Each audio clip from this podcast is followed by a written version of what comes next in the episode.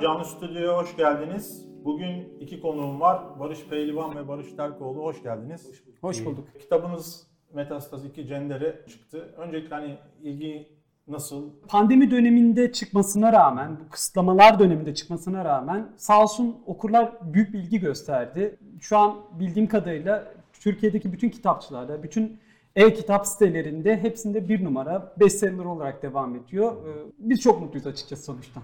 Sen ne diyorsun Barış? Yani bu şartlar altında insanlar gidip kit- kitap evlerinden kitap almıyorlar. Buna rağmen kitap hem insanlara ulaşıyorlar hem de kitap aracılığıyla bir tartışma yapıyor. Aslında bir yazar için en iyi şey kitabın okunması, raflarda durması kadar kitabının bir tartışma yaratmasıdır. Çünkü bizim kitabımızın mottosunda da Kafka'dan alıntı yaptığımız haliyle Doğru. kitap yumruk gibi tepenize inmeli diyor ya. Gerçekten baktığınızda ilk günden başlayan tartışmalarda kitap bir şekilde Türkiye'nin gündemine yumruk gibi indi. Benim için güzel tarafı da bu. Demek ki hem okunmuş hem de okunması etkide yaratmış. Şimdi ön sözde diyorsunuz ki bu kitap çetelerin, tarikatların, hiziplerin, paralel örgütlerin el birliğiyle onu odun taşıdığı cehennemi tarif etmeye çalışıyor. Evet. Kendisini yükseltirken dizini yurttaşların boğazına basanlar açık ülkeyi nefessiz kılıyor. Biraz Amerika'da o yaşanan olaya da Evet. gönderme yaparak. E, adaletsiz, hürriyetsiz, eşitsiz, hukuksuz, ekmeksiz bir düzen e, ülkeyi cendereye sokuyor. Yani hadi bu cendereyi biraz konuşalım ve biz bu noktaya nasıl geldik diye ikinize de sorayım. Ya şöyle, e, biz o e, ön sözde yazdığımız cehennemi gördük.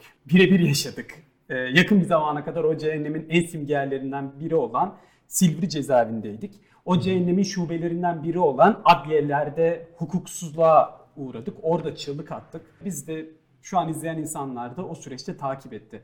Tabii ki dünden bugüne birkaç ayda gelen bir mesele değil. Baktığınızda AKP döneminin başından itibaren ilmik ilmik örülen bir e, hukuk katliamından bir nefessiz bırakma sürecinden bahsediyoruz. Ama işte 15 Temmuz'a kadar giden kumpaslar süreci, 15 Temmuz'dan sonra işte AKP'nin bir şekilde Fethullahçıların darbeci e, bir örgütlenme modeli içinde e, devlete sızdığını fark ettikten sonra tasfiye etmesi onların bir kısmını ve onların yerine başka tarikatların, başka cemaatlerin, başka kliklerin, başka grupların oturması ve o yerlerine oturan yeni e, şeylerin, ekiplerin maalesef ama maalesef yeni paralel devletler, devletçikler oluşturmasıdır aslında e, bu kitabın anlatmak istediği ve biz işte o e, yeni devletçiklerin, yeni paralel e, örgütlenmelerin cenderesi baskısı altındayız. Yani kimi zaman bu işte televizyondan bize bağırılmayla oluyor. Kimi zaman işte hukuk sopasıyla başımıza vurulmayla oluyor. Kimi zaman birden hiçbir suçunuz yokken e, sabahleyin evinizin basılması ve kendinizi Silivri cezaevinde bulmanız da oluyor. Bu kitap biraz da aslında o cendereyi, o nefessiz bırakmayı anlatıyor. Bir yandan da sadece karamsar bir tablo çizmiyor. Diyoruz ki üzerine üzerine basarak söylüyoruz. Bu cendereden kurtulmanın yolu e, cendereden kaçmak değildir. Üzerine yürümek gerekiyor. Onu kavramak gerekiyor. O kavramanın kitabıdır aslında bu kitap. Cendereyi nasıl kavrayacağız? Ya şöyle kavrayacağız. Bir tanesi, birincisi nefes alamıyorum dediniz ya. Gerçekten e, bir kişi söyledi ama dikkat edin hani geniş bir dünya çevresinde bu söz kabul gördü. Çünkü dünyanın birçok yerinde insanlar gerçekten nefes alamıyorum dedi. Bizde de bu işin bir karşılığı var. Yani biz de sokakta yürüdüğümüzde bizi çeviren insanlar evet nefes alamıyoruz diyorlar. Neden nefes alamıyorsunuz? Şu açıdan bakın Cumhuriyet dediğiniz bir yurttaşlık düzenidir. Ve bir yurttaşlık düzeni vatandaşların söyleyiş de tesadüf değil eşitliğine dayanır yurttaşlıkta, yurttaşlığın gelişi. Ve nihayetinde hakları tanımlanmıştır. Devlete de anayasayla bir sınır çizilmiştir. Yurttaş nasıl nefes alır? Elbette akciğeriyle alır ama başka bir şey söylemeye çalışıyorum. Psikolojik bir nefesten söz ediyorum. Mesela sosyal sigorta bir nefestir değil mi? Siz şimdi dersiniz ki 20 sene sonra oğlum üniversiteye gittiğinde muhtemelen aklınızdan böyle şeyler geçiyordur. Ben rahat ederim ki bir köşeye çekilip uzansam da. Veya nasıl nefes alırsınız? Ya cüzdanım çalınırsa, cebimde cüzdanım var şurada. Cüzdanım çalınırsa şurada karakol var giderim cüzdanımı bulurlar. Nasıl nefes alırsınız? Ya e, başım sıkışır, yargıya gidersem yargıda sorunlarımı çözerim. Mesela burası, buraya ev sahibiyle kriz. Ama şimdi Türkiye'de bütün bunlarda bir kriz var. Nasıl bunlarda kriz var? Bu kitabın içerisinde görüyorsunuz. İşte bakıyorsunuz kimi davaları parayla satın alabiliyorsunuz. Şimdi siz bu tabloyu gördükten sonra bu tablo aslında hepimizin hissettiği şeyin somutlanmış hali. Bu tabloyu gördükten sonra siz mahkemede nefes alabilir misiniz? Alamazsınız. Buraya bakıyorsunuz. Türkiye'de bazı ihaleler özel isimlere özel şartlar altında dağıtılıyor ve burada da siyasi iltimaslar etkili alıyor. Siz bunu gördüğünüz zaman oturup ekonomik güvenliğinizden 20 yıl sonra ben rahatça kafamı yatırıp kafamı bu ülke için emeğimi harcadıktan sonra yatırabilirim, yastığa koyabilirim ve rahat ederim diye düşün. Hayır diyemiyorsunuz. O yüzden yurttaşların büyük bir çoğunluğu ne hukuk güvenliği kaldı, ne ekonomik güvenliği kaldı, ne siyasi güvenliği kaldı. Bir gecede işte Barış hapishaneye örnek verdi ama hapishanede de olabilirsiniz. Efendim mallarınıza da el konabilir. Ondan sonra mahkemede de hakkınızı bulamayabilirsiniz vesaire vesaire. O yüzden ben hem Cumhuriyet'in çöktüğünü, hem yurttaşlığın çöktüğünü, hem de nefes almamızı sağlayan bütün haklarımızın üst çöktüğünü düşünüyorum. Bu cendereyi oluşturan şey bu aslında. Ya bu cendereyi vatandaş elbette ki burada yazan şeyleri somut olarak yaşamıyor ama hissediyor.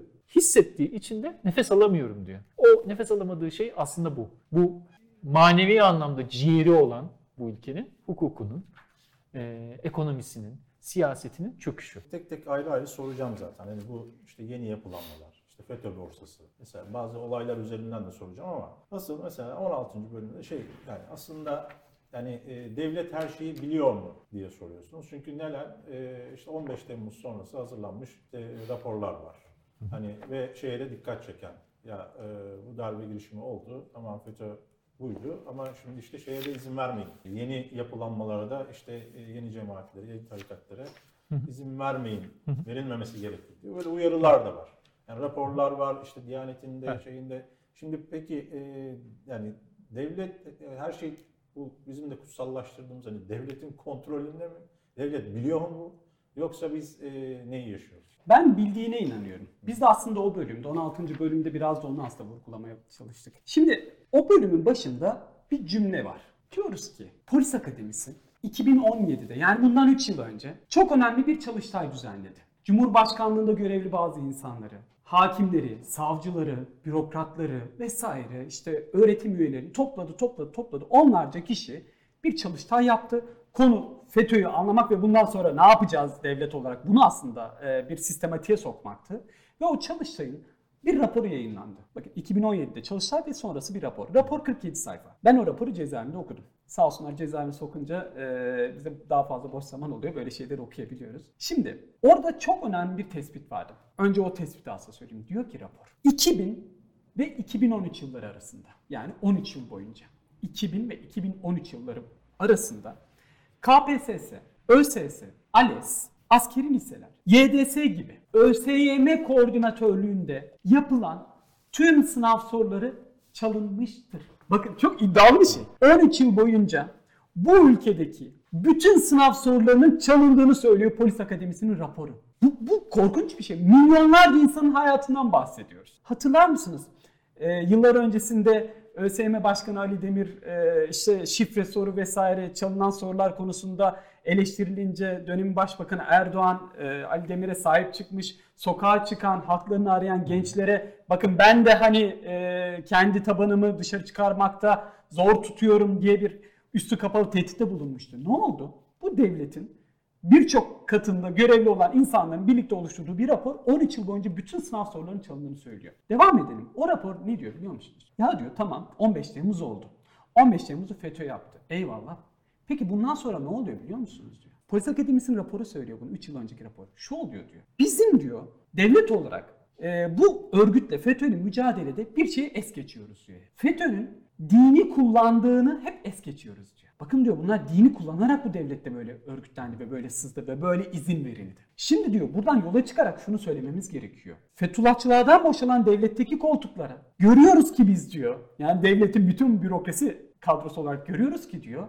Başka tarikatlar, başka cemaatler aynı FETÖ gibi dini kullanarak yerleşme girişimi içinde. Aman dikkat diyor. Bunu ben söylemiyorum Barış Pehlivan olarak. Barış Terkoğlu söylemiyor. Devletin en önemli güvenlik kurumlarından birisi raporunda söylüyor. Resmi raporunda söylüyor. Devam ediyor rapor. Diyor ki bakın diyor FETÖ'nün bütün e, yapılanmasına bakın, bütün örgütlenme modeline bakın. 15 Temmuz'dan sonra diyor. Biz diyor işte savcılar, hakimler, polisler, devletin diğer bürokratik e, kademelerinde çalışanlar kripto FETÖ'cülerin farkındayız diyor. Hala savcılar, hakimler ve polis olabilirler bunlar diyor.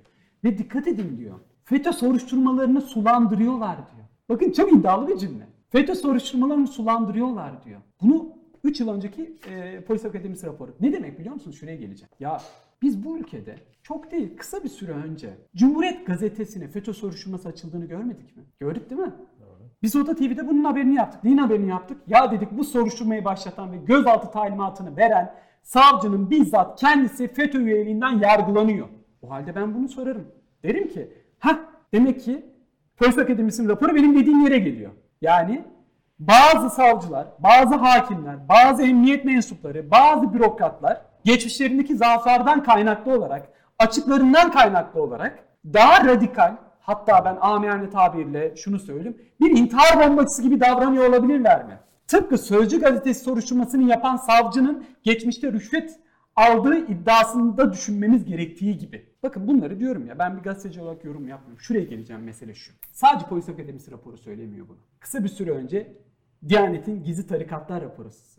Değil mi? Orada da Diyanet yine bizim kitapta yer verdiğimiz ayrıntılarıyla birlikte yer verdiğimiz gibi devlet içinde başka tarikatların tekrar sızması ihtimaline karşı bir rapor hazırlamıştı. Keza yine kısa bir süre önce çok önemli bir ilahiyatçı, görevli bir ilahiyatçı ya bakın bir FETÖ geliyor, bin gitti, bir FETÖ geliyor uyarısında bulundu hatırlar mısınız? Hepsini toplayınca ben şunu söylüyorum. Bence devlet her şeyi biliyor. Devletin güvenlik bürokrasisi her şeyi biliyor. Bütün mesele ve bütün sormamız üzerinde aslında durmamız gereken soru şu. Bilmesine rağmen ne yapıyor? Göz mü yumuyor? Yani zamanında Fethullahçılara yapıldığı gibi sırf alnı secdeye değiyor kriteri üzerinden tekrar örgütlenmesine sızmasına izin mi veriliyor? Yani ileride de affedersiniz hata yaptık, günah işledik, milletimiz, Allah'ımız, Rabbimiz bize affetsin sözlerinin hazırlığı mı yapılıyor? Yoksa gerçekten de bilmiyor gibi mi davranılıyor? Farklı cümleler kullanmak istemiyorum. Ama ben iddialıyım ki her şeyi biliyorlar. Şimdi kitapta bolca şeyi de görüyoruz. Hani iş takip eden avukatlar, müdahale eden, zaman zaman tehdit eden, hatta e, işte önemli kişilerin vekilliğini de yapan avukatlar.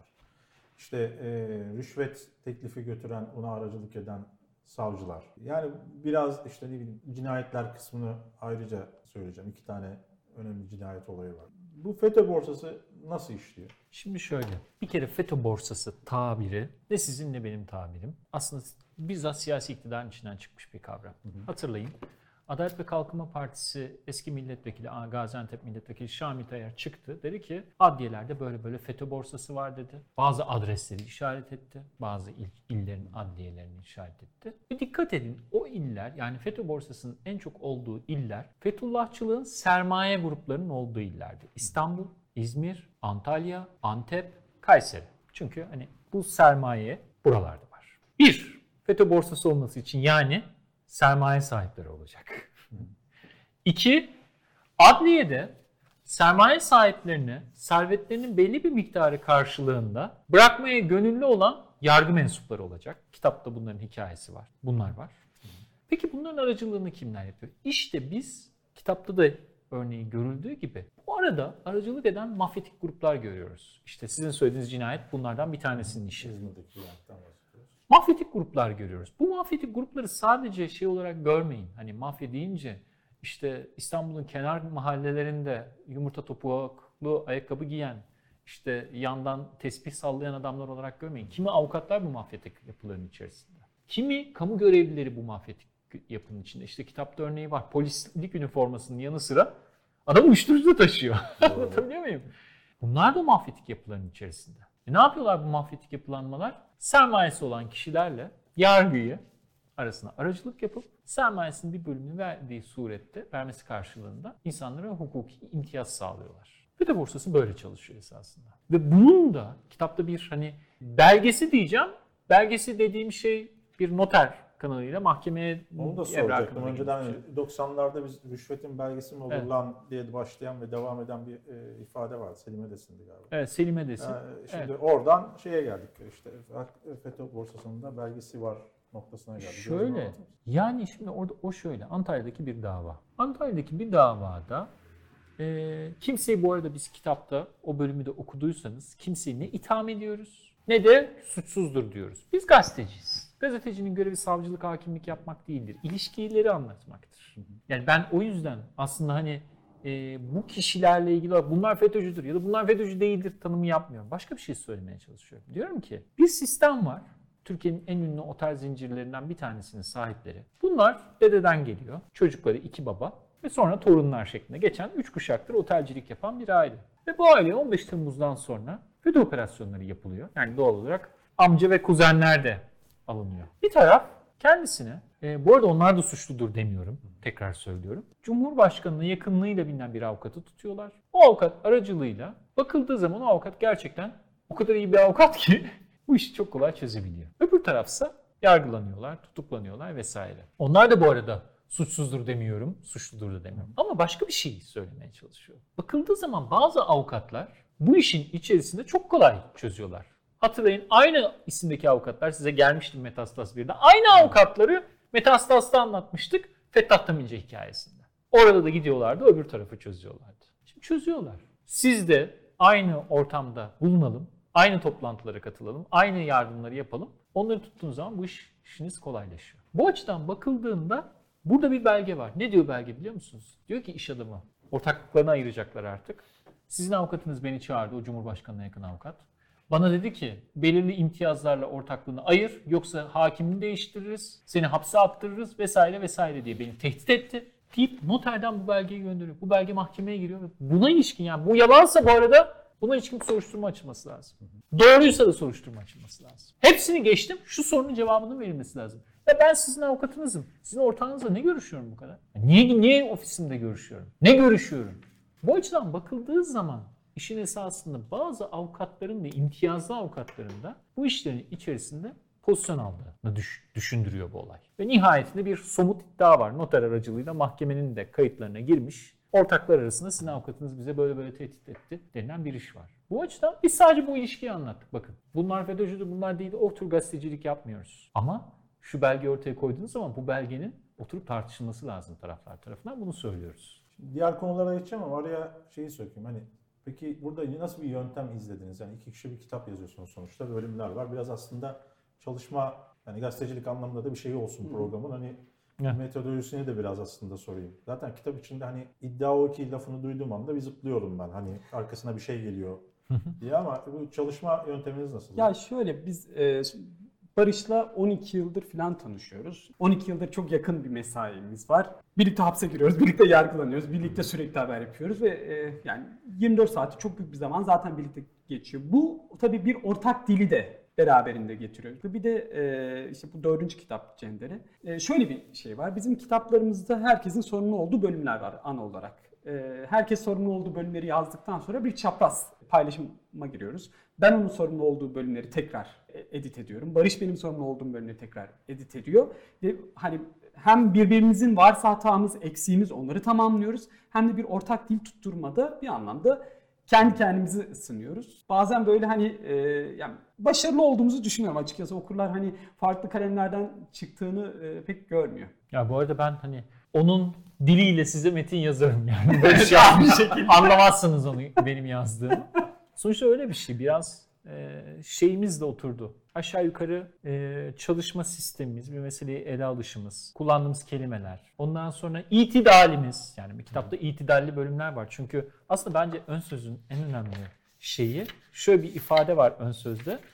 Bazen gölgeleri, an- gölgeleri anlatmak zorunda kaldık. Şu açıdan gölgeleri anlatmak zorunda kaldık. Gazeteci gölgeyi anlatır mı? Hayır aslında gazeteci suretin kendisini anlatır yani. Ama Türkiye öyle şartlar altında ki bazı anlarda gölgeleri anlatmak zorunda kalıyorsunuz. Çünkü surete, suret kendisini ya göstermiyor ya da kendisini bazı kurumların arkasına saklıyor. Bakın farkındasınız değil mi? Ana muhalefet partisi lideri çıktı bir takım bütçe konuşmaları yaptı. Türkiye'nin her meselesinde konuştu. Biz ise kitap yazdık. Ama biz kitap yazarken mesela bazı konularda bazı isimleri yazmadık. Ama bu kitapları okuyanlar aşağı yukarı anlıyorlar ne yazdığımızı. Söylemeye çalıştığım şey şu. Bazen söyleye, doğrudan söyleyemeseniz de gölgeyi anlatıyorsunuz. Ama o, öyle iyi anlatırsınız ki o gölgeyi bazen. Suretin kendisini anlatmaktan daha net bir fotoğraf ortaya koyarsınız. O yüzden o yöntemimiz de yani itidal yöntemimiz diyorum ben ona. Çünkü Türkiye'de hiç kimsenin hukuk güvenliği olmadığını söyledim. Düşünün ki bizim tutuklanmamızdan önce, aylar önce bize tutuklanacağımızın haberi geldi. Anlatabiliyor muyum? Çünkü size İstanbul Cumhuriyet Başsavcılığında bir savcı size kafayı takmış durumda. Size alacağını söylüyor. Bahane vesaire. Bahane arıyor. Ben de ellerimi kaldırdım böyle arkadaşlarıma dedim ki arkadaşlar duydunuz Bahane vermeyelim dedim. Ama nasıl engelleyeceksiniz bunu? 2 ay sonra, 3 ay sonra gazetecisiniz. Diliniz bile sürçebilir burada. O bahane arandıktan sonra söylemeye çalıştığım şey şu. Bu şartlar altında yazıyorsunuz. Bazen sureti değil gölgeyi anlatıyorsunuz. Ama öyle bir gölge anlatayım ki ben herkes o fotoğrafın kendisini görsün. Bazen filmi böyle ışığa doğru tutar bakarsınız ve fotoğrafın kendisini aslında çok net görebilirsiniz orada. İşte bunu yapalım dedik. O itidalimiz de bu açıdan yer yer benziyor. Biraz devletin hani yeni düzeninden hani bahsedelim istiyorum. Şimdi eskiden tamam çok havalı şeyler var. İşte deniyor, derin devlet diyor vesaire. Hani şimdi ama bak baktığınızda bunlar sizin verdiğiniz isimler de değil ama işte Pelikancılar, Texas lobisi, işte bir taraftan işte Kartal İmam Hatipliler Evet. gibi. Biraz bu iktidar mücadelesini aslında anlatalım mı? Şöyle şimdi bakın Pelikan ismini mesela siz de vurguladınız. O ismi biz takmadık bir kere. Yani e, Ahmet Davutoğlu başbakanken birden bir bildiri piyasaya sızdırıldı. Bir internet sitesi açıldı ve e, Pelikan e, adıyla açılan bir siteydi ve orada Ahmet Davutoğlu'nun AKP içindeki e, kavganın, gürültünün, hiziplerin bir anlamda e, dışa dökümüydü. Sonra gördük işte Ahmet Davutoğlu istifa ettirildi vesaire. Şimdi biz o bildirinin, ta işte yıllardır o bildiriyi konuşuyoruz. O bildirinin kimler tarafından kaleme alındığını az buçuk artık biliyoruz. Kitapta da isim isim yazdık. Hepsinin e, aynı yayın organında konuşlandığını biliyoruz. Ve o yayın organının e, yakın zamanda istifa eden e, Hazine ve Maliye Bakanı Berat Albayrak'a yakın bir yayın organı olduğunu biliyoruz. En nihayetinde biz şunu aslında söyledik. Hani dedik ya 15 Temmuz'dan sonra ya Fethullahçılardan boşalan bazı koltuklar vardı. Peki koltuk, o koltukları kim oturdu? Hangi savcılar oturdu? Hangi hakimler oturdu? Hangi e, emniyet müdürleri? Hangi örnek veriyorum yani kaymakamlar oturdu?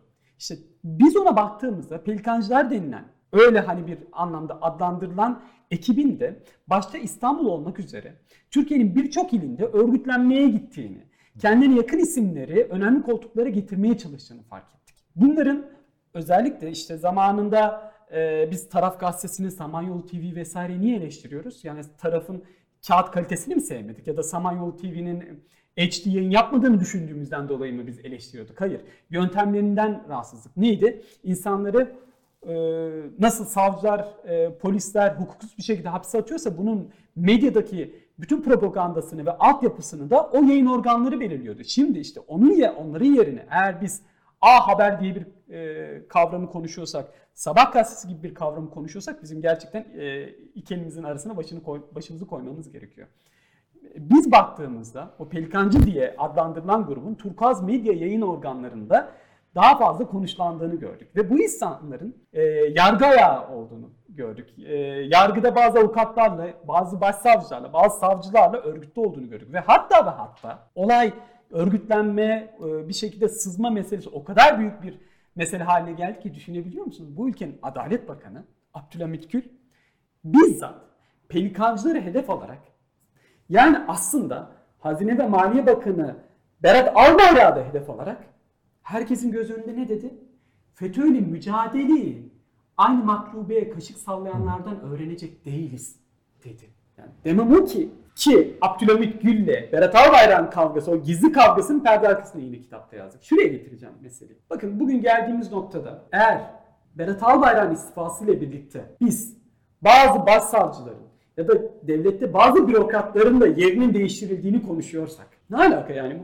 Hazine ve Maliye Bakanı e, bir şekilde istifa ediyor ama başsavcıların yeri de birden değişiyor. Yıllarda değişmez denilen başsavcılar değiştiriliyor. Ne ilişki? Aslında bir anlamda bizim aslında işaret ettiğimiz o örgütlenmeyi de bize e, bizim önümüze fotoğraf olarak koyuyor. Ya da işte o pelikancıların en sevdikleri yalının da acaba tasfiye edilecek mi sorusunun ortalığa e, atladığını yani ortalıkta konuşulduğunu biz eğer düşünürsek ya ben sadece şunu istiyorum biliyor musunuz? Ben bana şunu garantisini versinler. Bu ülkede 15 yıl sonra, 20 yıl sonra Ankara sokaklarında bir daha tanklar yürümeyecek ve o tankların içinden bilmem ne kliği, bilmem ne tarikatı, bilmem ne cemaati mensubu olmayacak. Bunun garantisini verebilecek mi bu devletin güvenlik bürokrasisi? Ya da işte bugün hukuk reformu, adalet reformu vesaire filan falan konuşuluyor ya. Yani işte önümüzdeki yakın zamanda e, Anayasa Mahkemesi üyesi seçilecek değil mi birisi? Ya Anayasa Anayasa Mahkemesi üyesi seçiminde gerçekten hukuk reformu kavramlarını tamamen çürüten, tamamen elden aşağı döken böyle maalesef hani kötü kelimeler kullanmak istemiyorum ama e, bütün yargı sistemini cendereye alan bir isim seçilecek mi biz onu tartışıyoruz. İşte zaten o başta saydığımız lobilerle, kliklerle ilişkili insanların aslında tartışılması, konuşulması gerekiyor. Bu kitapta onu söylüyor. Ben şunu söyleyeyim yani daha somut konuşmak için. Ne, ya şimdi sizin de söylediğiniz gibi. Çünkü insanlar diyor ki ya Kartal İmam Hatip, Pelikan, efendim işte Texas lobisi, efendim şucular, şu cemaat, Erenköy bilmem. Niye bunu böyle anlatıyorsunuz yani? Şimdi geçen günlerde derin devlet konusunda bir toplantı, konuşup gazetecilerin konuştuğu bir böyle televizyon programına katıldık. Ya ben dedim ki Türkiye'de hani normalde şurada bardak kırılır, Allah'ın işi. Değil mi? Bunu kimse Allah'ın işi olduğunu inkar edemez. Bir televizyon kırılır Allah'ın işi. Yolda düşersiniz.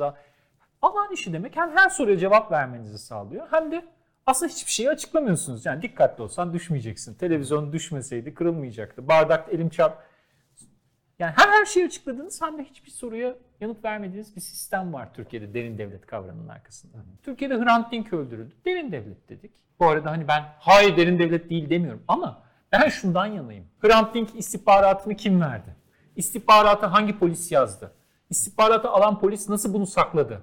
Ne demek istediğimi anlatabiliyor muyum? Bunun üzerinden tarif etmemiz lazım artık. Çünkü derin devlet dediğim zaman evet her şey, her soruya yanıt veriyoruz Türkiye'de. 1 Mayıs katliamına da yanıt veriyoruz. Çorum adam var. Ama öte yandan da Çorum katliamı dediğim somut provokasyon var. Bunlara yanıt vermiyoruz. Çok basit birkaç örnek vereceğim. Neden böyle bir şey olduğunu.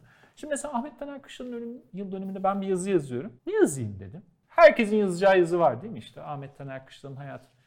Şöyle Ahmet Taner Kışlalı öldürülmeden önce biliyorsunuz bir İslamcı gazetede fotoğrafı yayınlandı ve kırmızı çarpı atıldı üzerine. Şimdi bakın Ahmet Taner Kışlalı derin devlet öldürdü falan deyip yazı yazabilirsiniz. Bunu hiç kötülemek için söylemiyorum. Merak ettim. Gazetenin sayfasını açtım. Sayfanın üstünde editörün ismi var. Yani Ahmet Taner Kışlalı ölmeden önce o İslamcı gazetede Ahmet Taner Kışlalı'nın fotoğrafının üzerine kırmızı çarpı atan editörün, yazarın ismi var. İsim müstahar. Saçma sapan bir isim. Sonra bu adam kim acaba dedim. Bakın İslamcı camianın tartışmalara girdim. Bazı tartışmalara girmiş ve İslamcı diğer ekipler bunu deşifre etmişler. Gerçek karakteri buldum. Sonra gerçek karakteri araştırdım. Nereden çıktı biliyor musunuz? 1980 öncesinde bir terör örgütünün uçak kaçırma eyleminde bildiğiniz ölümlerin, cinayetlerin işlendiği bir eylemden çıktı. Sonra Ahmet Taner Kışlalı ile ilgili ölüm istihbaratı aynı kökten gelen örgütten çıktı. Bunu bir savcının araştırması lazım. Bu bağlantıları çıkarması lazım. Ama biz derin devlet deyip geçtiğimiz zaman ya tamam da hani Ahmet Taner Kışlalı'nın çocuğu veya Ahmet Taner Kışlalı'nın okuru. Tamam derin devlet diyorsunuz da kim öldürdü? Kim çarpı işareti koydu sorusuna hala yanıtsız kalıyor. Şunu söylemeye çalışıyorum. Derin devlet dediğiniz bir kavram var Türkiye'de ve neredeyse artık çoluk çocuk da kullanıyor. Ama bu sorunun, e, bu meselenin dışına çıkıp daha yakından gidip zemine dokunmaya bu ne? Bu hangi renk? Şu ne? diye tanımlamaya başladığınızda şunları görmeye başlıyorsunuz. Aslında Türkiye'de devletin içerisinde devlet otoritesinin yerine kendi otoritesini koyan öbekler var. Kimi FETÖ gibi işte cemaat kökenli gelen yapılar. Kimi işte mafyatik oluşumlar. Son dönemde de Türkiye'de tartışılıyor biliyorsunuz. Kimi efendim işte burada görüldüğü gibi kendisini siyasetin içerisinde yapılandırmış pelikan örgütlenmesi gibi bazı bakanlarla falan yapılanmalar. Ve bakıyorsunuz o öbekler kendi gündemlerini takip ediyor. Yaptıkları işlerde de devletin benliği çıkıyor karşınıza. Anlatabiliyor muyum? Ama birbirleri içerisinde de kavga var. Şimdi doğal olarak şunu söylemeye çalışıyorum. Öteye baktığınızda görmüş olduğunuz dağı anlatmakla dağa yaklaşıp dağın üzerindeki tümsekleri, çukurları, kimin ne olduğunu anlatmak arasında bir fark var. Biz onu yapmaya çalışıyoruz. Yani biz devlete içerisine doğru bakıp kapağı açıp şu şu şu şu demeye çalışıyoruz. Çünkü biliyorsunuz daha yeni çıkan kitaplarda mafya grupları bile birbirlerini öldürdüğü İstanbul'un ortasında bazı işlenmiş cinayetlerin aslında mafya grupları arasında olduğu. Bu cinayetlerin içerisinde devletin farklı kanatlarının birbirlerine aslında istihbarat verecek. Bildiğiniz mafya grubuna istihbarat verecek bu işi. Yaptığını görebiliyorsunuz. Bunları yakından adıyla, sanıyla, grubuyla, takip ettiği programıyla tanımlamadığınız zaman hep bir şey eksik kalıyor. Burada da öyle yapmaya çalıştık. İşte bu pelikan, işte bu şu cemaat, işte bu tarikat, işte bu e, hizip, işte bu yapılanma diye tek tek anlatmaya çalıştık ve bir fotoğraf çıktı aslında. Peki Berat Albayrak'ın istifasıyla hani pelikancıların en azından gücünü kaybettiği gibi bir yorum için erken mi yoksa Ee, bilgi artı yorum olarak yanıtlayayım bu sorunuzu. Hem duyumlarım hem de analizlerim baktığında güç aşılması yaşadılar.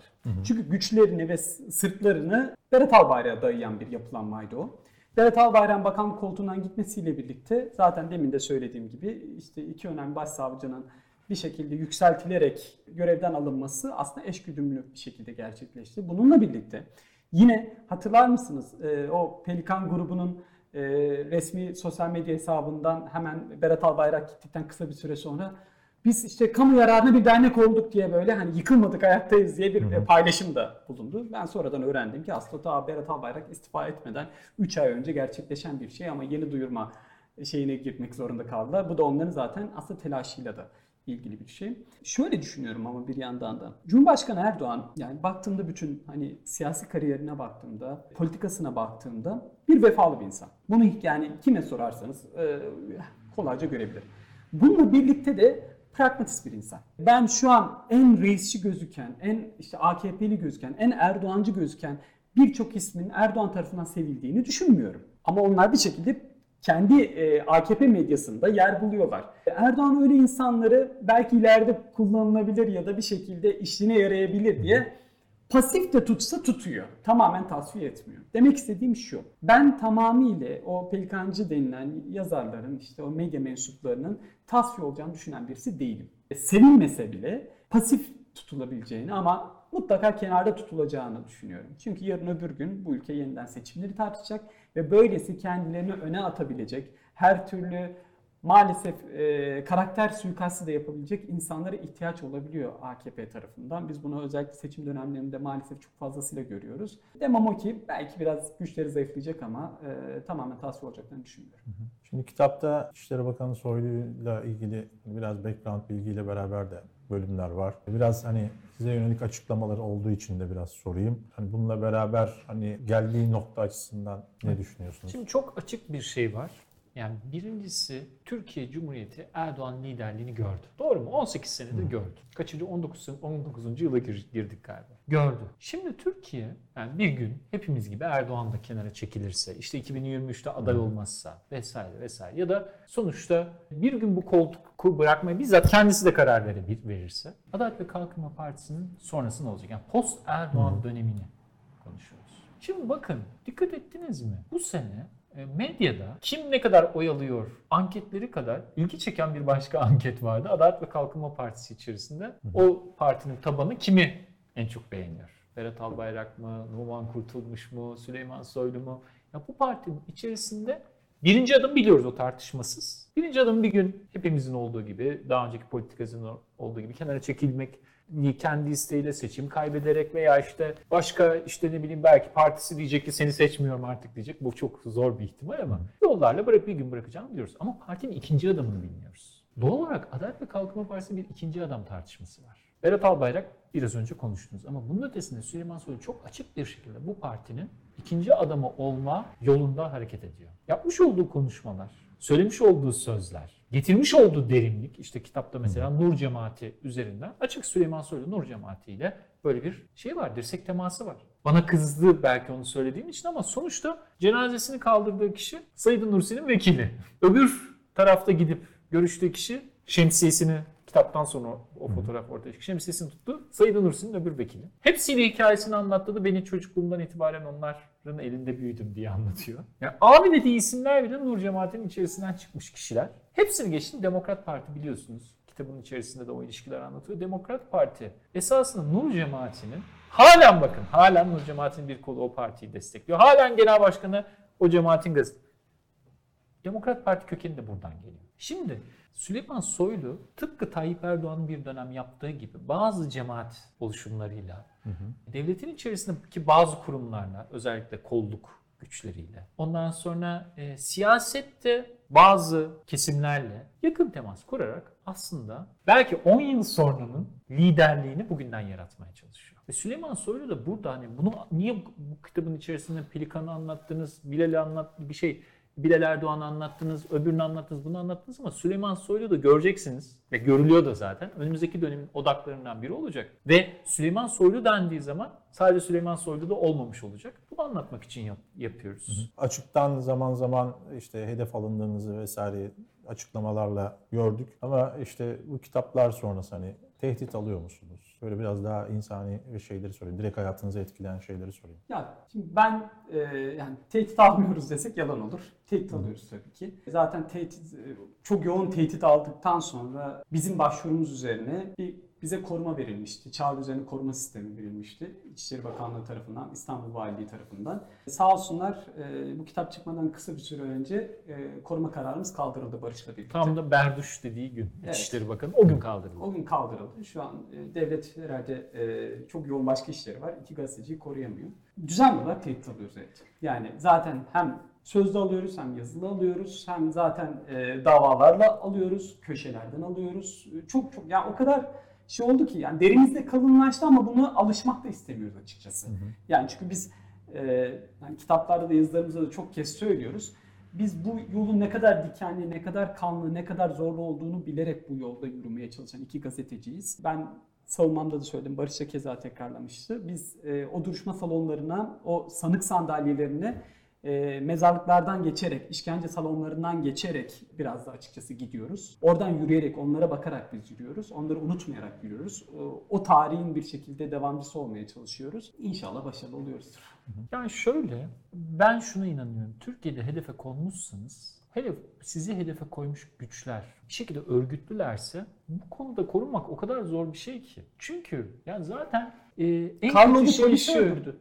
Yani evet yani Karlov'u polis öldürdü. Uğur Mumcu cinayetlerinden bu cinayetlerin hikayelerini okuduğunuzda şunu görüyorsunuz. Sizi takip ediyorlar. Aylarca inceleme yapıyorlar. Arabaya nereden biniyorsunuz? Nasıl biniyorsunuz? Uzaktan çalıştırıyorsunuz arabayı. Başka suikaste maruz kalıyorsunuz. Toplu taşıma kullanıyorsanız başka bir şey. Yani sizin hakkınızda istihbarat toplayıp bu işleri yapıyorlar. Şimdi ama en kötü şey ne biliyor musunuz? Beni korkutan şey o. Yani Hrant Dink cinayetinde nihayetinde Hrant Dink'i öldüren kişi bir insanı mı öldürmeye çalıştı, bir fikri mi öldürmeye çalıştı? Fikri öldürmeye çalıştı. Aydın cinayetleri böyledir. Suret ortadan kaldırırken aslında bir fikri de kaldıracağını düşünüyor. Ama öte yandan bu cinayetlerin bir özelliği de vardır. Bu cinayetler yaşanırken, bu saldırılar yaşanırken sizin kapınıza kırmızı çarpı atanlar vardır. Kırmızı çarpı diyerek bir metaforda bulunuyorum esasında. Sizi her gün hedef gösterenler. Ya bakın açın sadece adı şey yapın Twitter'a yazın, medyaya yazın. Ya gazeteci kimliğiyle hedef gösteriyorlar. Bakan kimliğiyle hedef gösteriyorlar. Siyasetçi kimliğiyle hedef gösteriyorlar. Yani bizim hatırlayın tutuklanmamız bile hedef göstermeyle oldu. Ben avukatımı aradım. Ya şu an o mekanizma bize hedef gösteriyor. Belli ki bunların savcılık ayakları da var bizi alacaklar. Gösteriyorlar. Ve böyle şeyler yaşandıktan sonra ülke içinden yani benim hedef gösterilmem meselesi değil. Böyle vakalar yaşandıktan sonra ülke bunun içinden çıkamıyor. Hrant Dink cinayetinin içerisinden biz 12 sene oldu, 13 sene oldu çıkamadık. 13 senedir çıkamadık. Söylemeye çalıştığım şey şu. Ben hepimiz ikimiz de onu görüyoruzdur herhalde. Bu tür odakların hedefi olmuşsanız biraz şey zor. Ama buna rağmen bunlarla mücadele etmekten geri adım atmayacaksınız. Bazı hikayeler böyledir. Biz Robin Hood değiliz. Biz o Batman, Superman mi deriz? Onlardan değiliz. Biz gazeteciyiz. Ama insan hayatının bir kavşağında şöyle bir şey yaşıyor Can. Yazmaya devam edip başıma geleceği göze alacak mıyım yoksa bırakacak mıyım? Burada bizim hep seçeneğimiz ya rahat edemiyoruz çünkü yani anlatabiliyor muyum?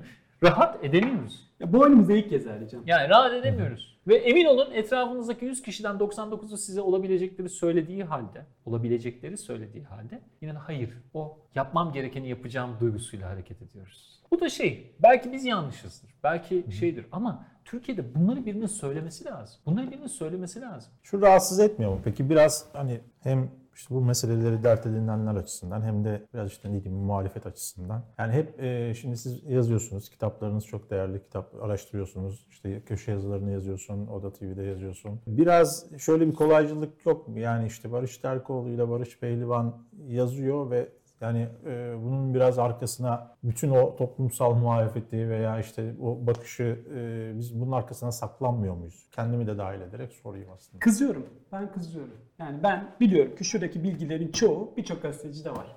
Birçok gazeteciye geliyor. Birçok siyasetçi de biliyor. Yani bir avuç insana bırakılmaması gerektiğini düşünüyorum. Çünkü dayanışma da cesaret de aslında bulaşıcıdır. Biz aslında biraz da bak çok daha hani soru şuraya evireceğim. Biz umut ve cesaretle aslında aşılamaya çalışıyoruz bu kitapları yazarak. Ya bakın tamam korku çok insani bir şeydir. İki kez hapse girdik. Bu kadar ölüm tehdidi aldık vesaire, çektik, zulüm vesaire. Bakın yine yazdık. Ya siz de yazın. Bu duvarı kıralım artık. Ben hem meslektaşlarıma hem bir şekilde toplumsal muhalefetin bileşenlerine bunu söylüyorum. Yalan yok burada. Burada bir, bir satır yalan yok. Bu hepimizin bildiği, hatta bizden daha fazla şey bilenler de vardır. Yazsınlar. Herkes mesleğini yapsın. Herkes yani gazeteci gazeteciliğini yapsın, siyasetçi siyasetçiliğini yapsın, muhalefet bileşeni muhalefet bileşenliğini yapsın her neyse. Ama sadece ağlamakla olmuyor bu mesele. Sadece şikayet etmekle olmuyor mesele. O kayanın altına hepimizin eli e, gelmesi lazım. O kayayı birlikte bizim kaldırmamız, bu cenderi birlikte kırabilmemiz gerekiyor. Onun için söz verdiğin için teşekkür ediyorum. Kızgınım ama kızgınlığım e, da benim hani e, maalesef Türkiye'nin yakın tarihinde birçok kez olan şeylerden birisi. Bir ya, biraz da aydın dediğimiz şey bazen de böyle yalnız kalıyor bu ülkede. Biraz şey gibi değil mi yani kitabınızı alan adam sayısı kadar kişi laf söylese e, bambaşka bir ülkede olurduk. Ama herhalde. şöyle, şimdi Kurtuluş Savaşı deyince aklınıza ne geliyor mesela değil mi? Yani işte o savaş mı? Ama bunun öte ne geliyor? İşte Hasan Tahsin değil mi? Bir adam çıkıyor, tak diye hayır diyor. Yani genelde böyledir. Yani işte sütçü imam geliyor falan bir takım insanlar geliyor. Yani genel gidişat vardır ve çoğunluk genel gidişatta uyar. Değil mi? Perdeleri kapatır, ışıkları söndürür. Yani bir tür karantina diyoruz ya şimdi. Bir tür o karantina havasına girer. Karartma geceleri yaşar. Ne derseniz deyin.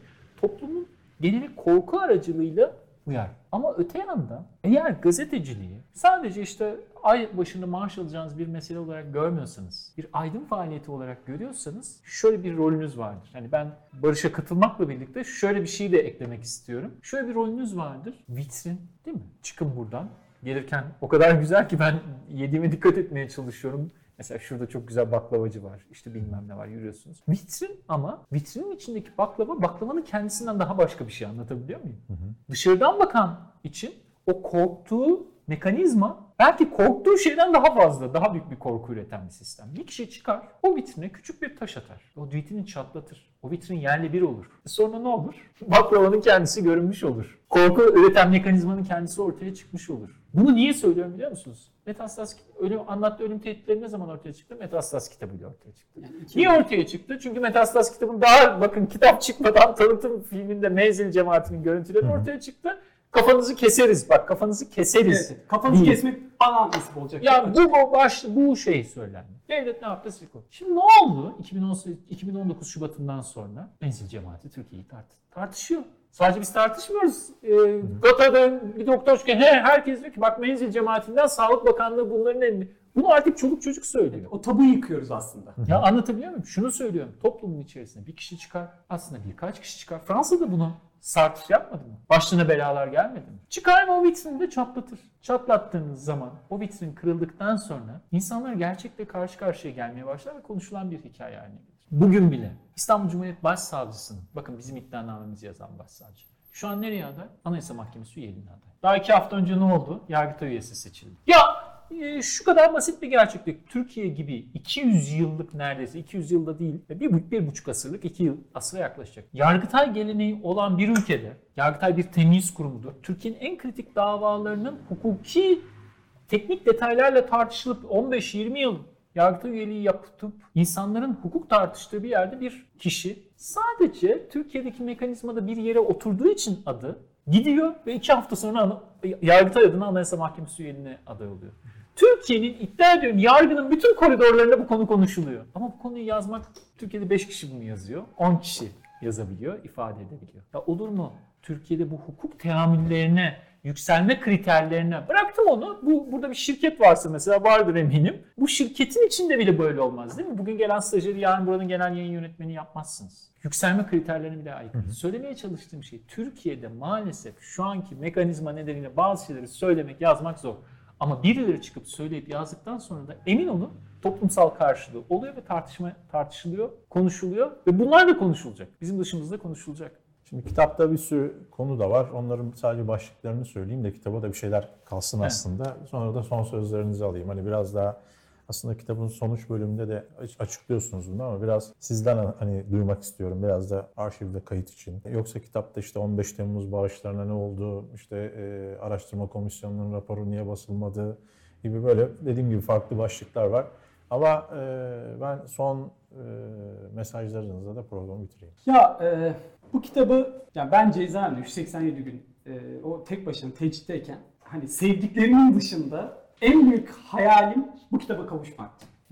Yani bu bir anlamda bizim için hani gazetecilik namusu meselesiydi. Ben niye girdiğimin farkındaydım ve çıktığımda bu kitabı e, elime almak istedim açıkçası ve şu an ben e, hani Barış'la birlikte çok vicdanen çok rahatım. Ee, biliyorum ki bu kitap e, sadece bugünün 2020 aralığının kitabı değil. Bakın 2030'da da bu kitap konuşulacak. Çok iddialı bir şey söylüyorum. 2030'da da konuşulacak. Yani bugünün küçükleri gelecekte nasıl bir gelecek sahibi olacakları bu kitaptaki meseleleri çözüp çözmeyeceğimiz de aslında e, öğrenecek ve yarın öbür gün bu kitaplara bakacaklar.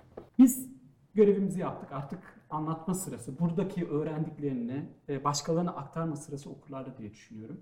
Umarız iddialı bir şey yine söyleyeceğim. Umarız Metastaz 3'ü yazma mecburiyetinde kalmayız. İnşallah hani e, bu meseleleri değil de biz farklı konularda kitaplar yazmaya çalışıyoruz. Gazeteciliğimizi farklı bir yere eviririz ama ülke adına, kendi adıma mutlu olmakla birlikte daha çok zor engebeleri aşmamız gerektiğine inanıyorum. Ben e, mesela kitabın son bölümüne bir umut umut ya iyi bir hikayeyle bitirdik. Yani filmin sonu iyi bitsin dedik Barış'la iyi bir hikayeyle bitirdik. Ondan sonra bir haksızlık vardı. Haksızlık bizim tarifimiz değil. Bizzat kamunun haksızlık olarak tarif ettiği bir mesele vardı filan. Onu şey yaptık, açıkladık. Bunu şunun için söylüyorum. Ben hani kötü hikaye anlatmanın bir şeyi var. İnsanlar kötümserse kulakları kötü hikayeler duymak ister genelde. Ama ben buna rağmen şu anki şartlar altında ben umutluyum. Ve bu kitabın da umut üretmesini, diğer önceki kitaplarında umut üretmesini istiyorum. Çünkü ben Türkiye'de konuştuğumuz her meselenin bir sonrasında karşılığının olduğunu düşünüyorum. Yani şu iki kitabın altındaki kitap Mahrem. Mahrem kitabını o gün yazmak zordu ama 2015 yılında yazılmış FETÖ çatı davasının kaynakça kitabı. Dipnotlarım da var. Doğru. Anlatabiliyor muyum? İddianamenin dipnotu var. Yani siz bir şey yazdığınız zaman, doğru bir fikir ortaya koyduğunuz zaman oluyor. Çünkü uçmak için, yani uçak yapmak için yer çekimini bilmek zorundasınız. Anlatılan bu karamsar hikayeler, bu karamsarlıktan kurtuluşun bir yöntemini yaratabilmek için var. O yüzden ben bizi okuyanlara işte insanlar hep söylüyorlar içimiz bunaldı, içimiz yandı, nasıl olmuş bunlar filan denilen hikayenin içerisinden bir iyimser geleceğin çıkabileceğine inanıyorum. Bu çekirdeği tarif edersek o çekirdeğin etrafında oluşan hayal kırıklıklarını da ortadan kaldırırız, hataları da ortadan kaldırırız, hukuksuzlukları da çözeriz. Ama onu tarif etmek gerekiyordu, onu anlatmak gerekiyordu. O yüzden ben bu kitabın anlattığımız şeyden yola çıkarak geleceğe bir umut bırakmasını istiyorum. Barış Terkoğlu, Barış Pehlivan çok teşekkürler yayına geldiğiniz için. Sağ olun. Çok sağ olun. Canlı Stüdyo'nun sonuna geldik. Tekrar görüşmek üzere. İyi akşamlar.